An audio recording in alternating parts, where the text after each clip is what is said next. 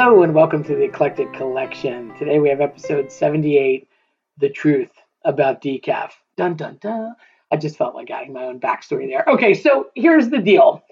This is like, for me, not so much of a rant as it is funny. However, um, it makes me, as usual, look at etymologies, aka origins of words, and also where people get the idea to come up with stuff. So, my mom has recently been diagnosed with diverticulitis and can't eat nuts and chocolate anymore, and she's very sad about it. And spent her whole life drinking coffee, and now it has become decaf tea. So when I started asking the doctor, like, what's up with this? What's up with that? Oh, you know, the, the caffeination can bother you, the carbonation can bother you, the, you know, nuts and this and that, and small little things, corn, etc. It's bad. You know, create pockets that can hurt your esophagus. Okay, fine.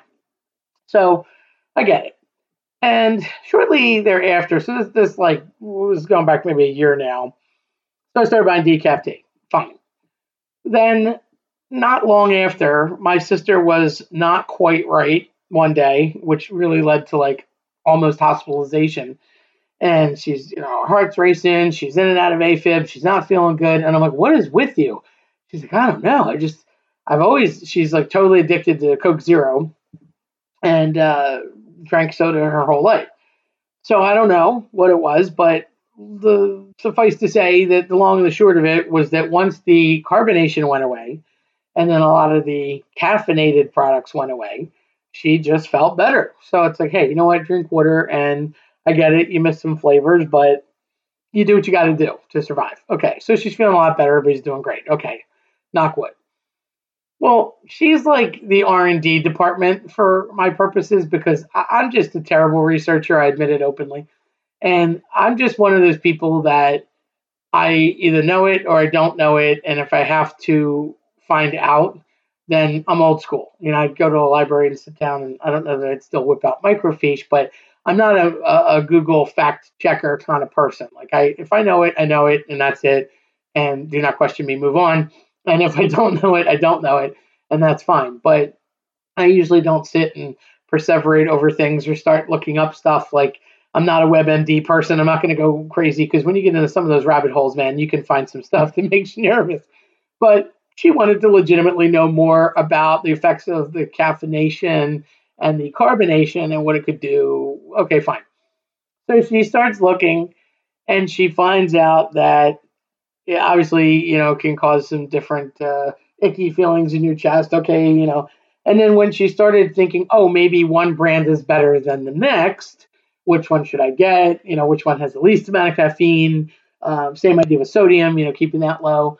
Um, she realizes that there's actually caffeine and a pretty decent amount in all of the things they claim to be decaffeinated. so I didn't know this and I thought it was hilarious. Obviously, it's a problem for people, I would imagine. But the objective is, of course, less caffeine.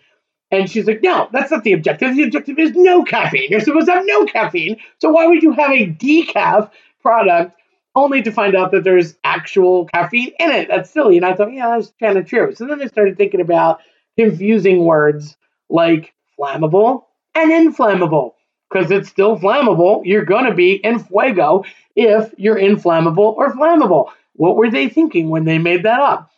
Or people say something is invaluable, which is really just another fancy way to say valuable. So, you know, the in is supposed to equal the Latin for nut, you know, or the opposite there within, but no. So, how come inverse works, but not for inflammable, not for invaluable? Nope, you're still flammable and valuable. So, it doesn't make sense. And that just made me think of the play on words because there's a lot of that as far as actual word etymology goes. But in this case, this is like a Food and Drug Administration choice where you're saying this product is decaffeinated, as in without caffeination, you know, and caffeine, and yet it still has it. So I guess their objective was, well, you know, just modify it and make it less. But if you're truly a person that can have none, you're doomed because there's really no way to get around it. I have not seen one thing that has zero or pure lack of caffeination and lack of caffeine. Caffeination is that a word? making it up now. Um, you know, lack of caffeine in in anything that is saying that it doesn't have it, other than of course water, which you know, water's water.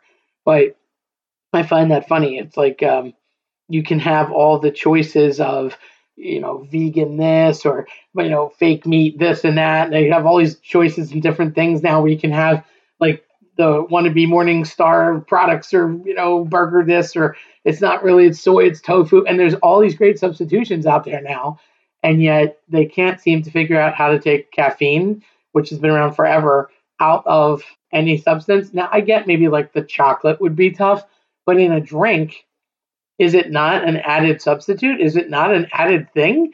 Or is it just so ingrown into say tea because tea is grown in the ground that you have no choice. I don't know, but I find it funny that for people who would choose decaf, um, which I always laugh because having worked restaurant for a long time, um, I'm not going to lie. That's one of those things that you often get lied to in a restaurant. I'm not saying they do terrible things everywhere, but I worked at a pretty upscale restaurant for a long time. And at the end of the night, you know, they would start in good faith. They would make lots of pots of coffee and they'd make two pots of decaf. And where that decaf went, it went. Because at the end of the night, as coffee kept having to be made, was nobody in the back making decaf. So by the end of the night, if you came in at like after seven or eight o'clock and you asked for decaf, that was just funny. Now there might be decaf tea because they handed you water and a tea bag, but if it was getting poured out of the big carafes, you were not getting decaf after a certain time. We would straight up look at your face and lie to you and tell you that it was decaf, but it was absolutely not decaf. So people who thought they were drinking decaf, I would just chuckle because I don't know. We probably caused a lot of heart attacks, and I apologize to those people, but it was my boss's policies, not mine. So don't come at me. But I just think it's funny because um, it to me, it's it's I don't I'm like toxic when it comes to caffeine. I drink so much iced tea a day and so much Coca Cola that I can't even imagine uh, me without caffeination and without a caffeine product. But uh, it's in everything.